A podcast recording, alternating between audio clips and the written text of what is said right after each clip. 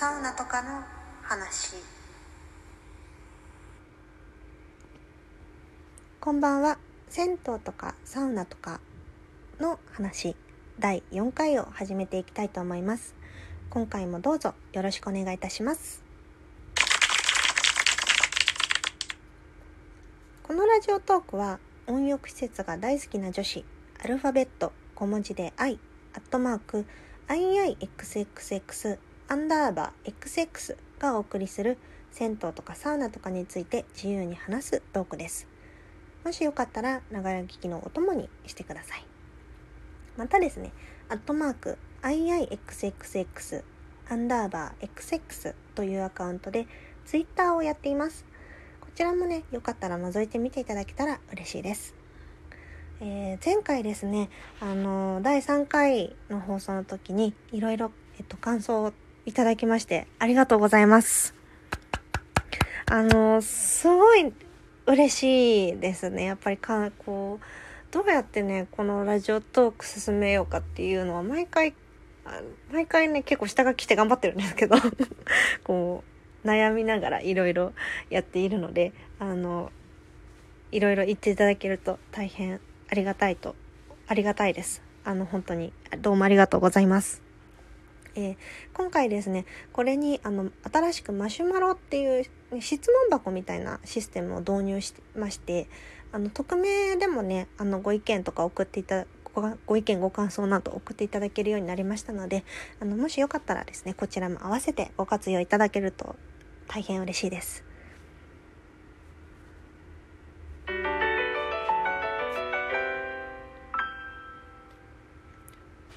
さてさて、この第4回目はですね、東京スカイツリーのふもと、向島にある薬師湯さんをご紹介していきたいと思います。ね、薬師湯さんは第1回に登場した萩の湯を経営していらっしゃる長沼三兄弟の次男、雄三さんのご実家でもあります。お父様とお母様それにお兄様の修造さんがやっていらっしゃるお風呂屋さんです、えお風呂漫画「セイント銭湯」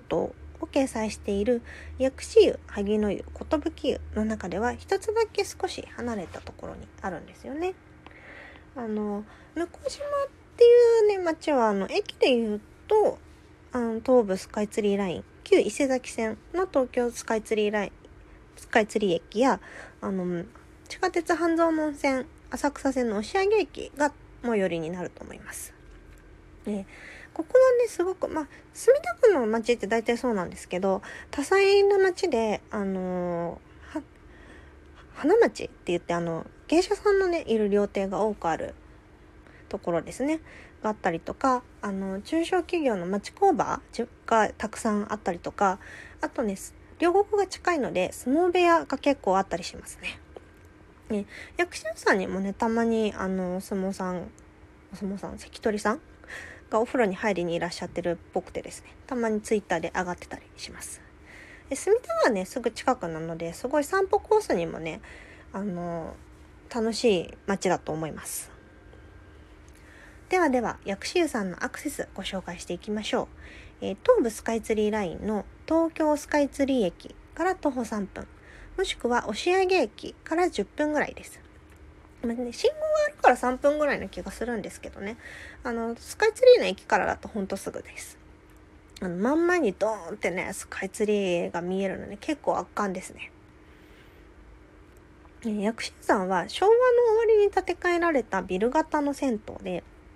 なんていうかね、すごくおばあちゃんの家とか駄菓子屋さんみたいな、あの、安心感のあるね、あのインテリアなんですよね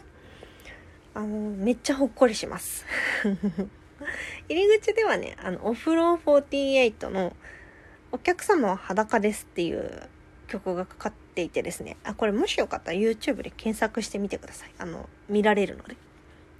あの結構ねこれがねメロディーを口ずさみたくなる曲なんですよ。で、よくね、私もなんか、つい鼻歌歌いながらね、入ってって、こう、あの、バンダイのところで、顔見られて、はみたいな感じになることあるんですけど。まあ、結構ね、そういうお客さん多いっぽいですね。で、ここはですね、バンダイでそのまま入浴料を支払う式だと思います。 Suica とかもね、確か使えたんじゃないかなと思うんですけど。えー、入浴料が470円サウナが200円バスタオルとタオルとナイロンタオルのセットが50円ちなみにですねこの他にタオルセットプラス、えー、ヘアゴム、石鹸、歯ブラシ、ボディシャンプー、洗顔、トニックシャンプー、化粧水、クレンジングオイル、コンディショナー、カミソリ、1枚刃と2枚刃から3つ選べる手ぶらセットっていうのが100円で出てます。ここがね、珍しいのはね、靴箱の鍵とロッカーの鍵を交換する式なところですね。あの、フロフロントで番台にロッカーの鍵がバーって並んでいて、あの好きなところ選べます。使いやすいのはね、真ん中の段ですけどね。あの、ぜひ自分のお気に入りを見つけていただけたらなと思います。で他にもね、他いろんな戦闘グッズが売ってるので、見てるとね、なかなか楽しいです。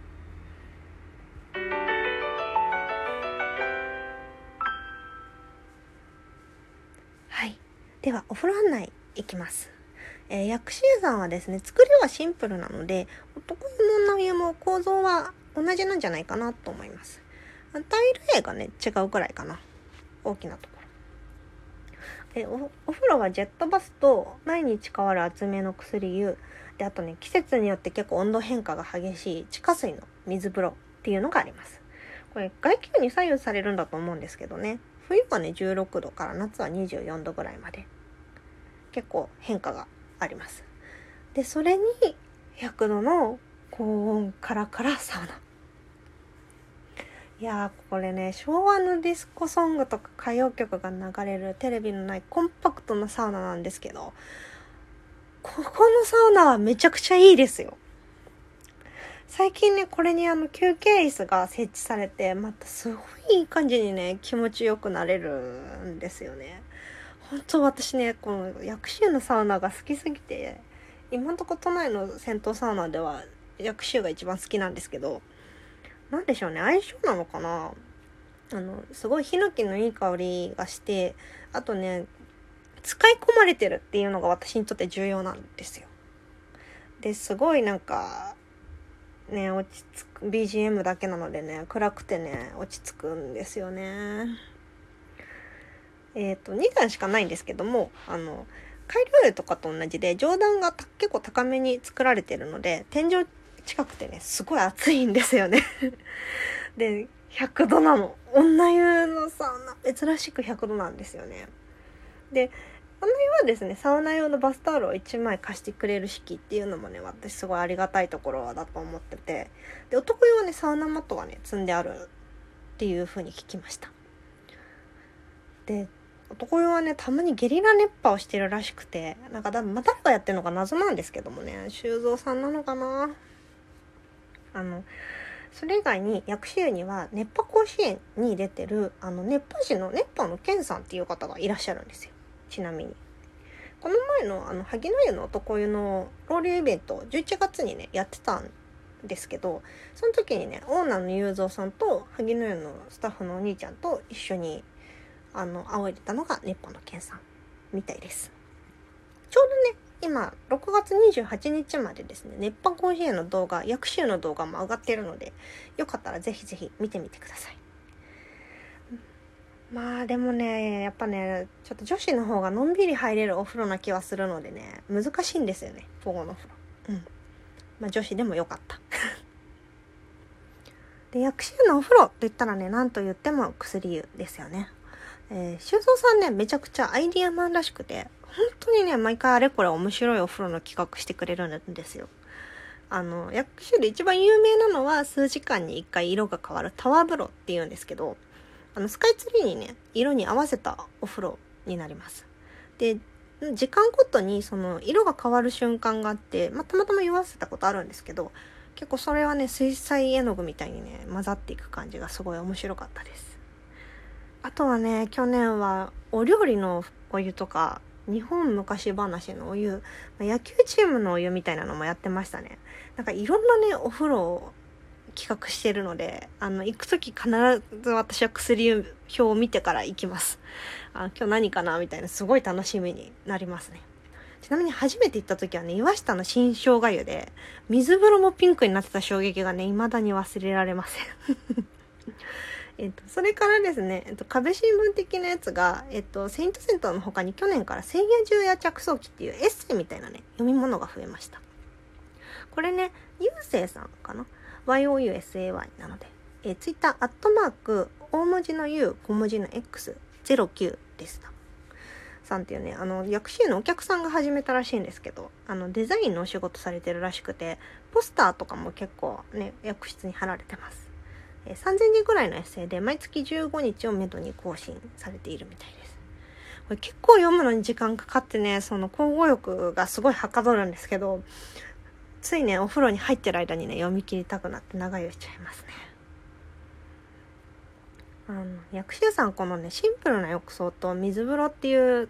ね、作りを逆手にとってあの手この手で楽しませてくれるコンテンツがすごい魅力な銭湯で、あの、スカイツリーからもね、近いので、あの、ぜひぜひ観光のお供にね、いらしていただきたいなと思います。初めて行った2年前はね、地元の常連のおばあちゃんほとんどだった気がするんですけど、ここ半年ぐらいね、若いお客さん結構増えてるんですよね。